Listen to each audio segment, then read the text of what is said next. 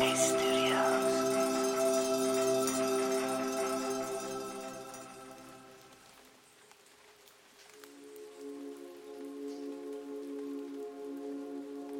I'm Sam, and welcome to Radio Headspace. Happy Tuesday.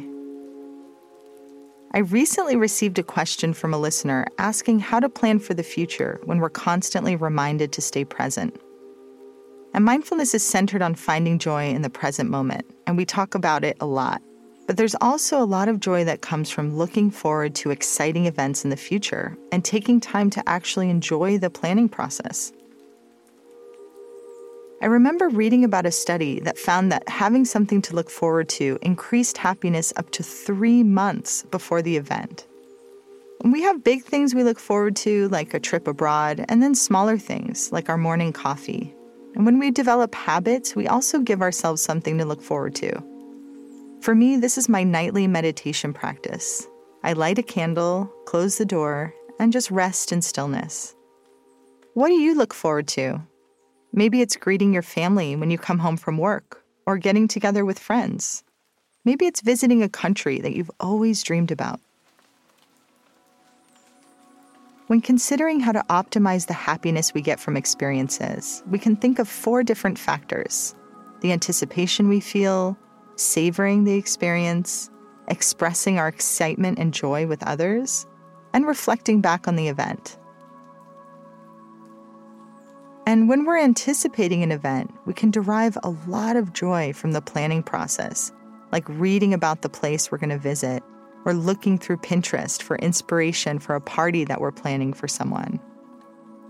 And we can enjoy anticipating even more if we can let go of expectations so that we're flexible and adaptable when the day comes.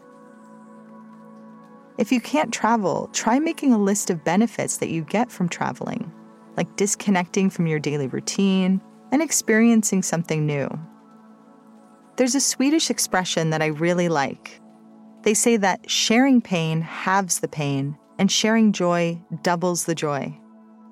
So take time to share what you're looking forward to about an upcoming experience with someone.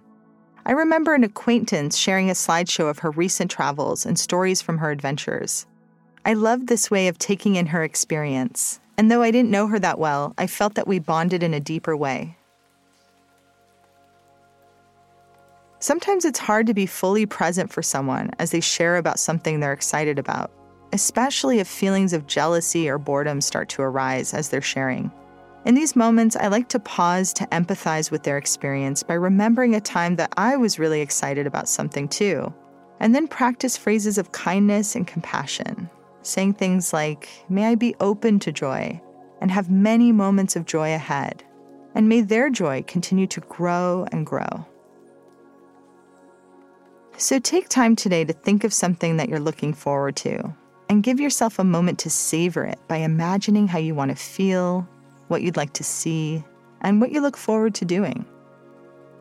So that's it for me for today. And as a reminder, please feel free to reach out to me on Instagram at Anchored Sam and share something that you're looking forward to.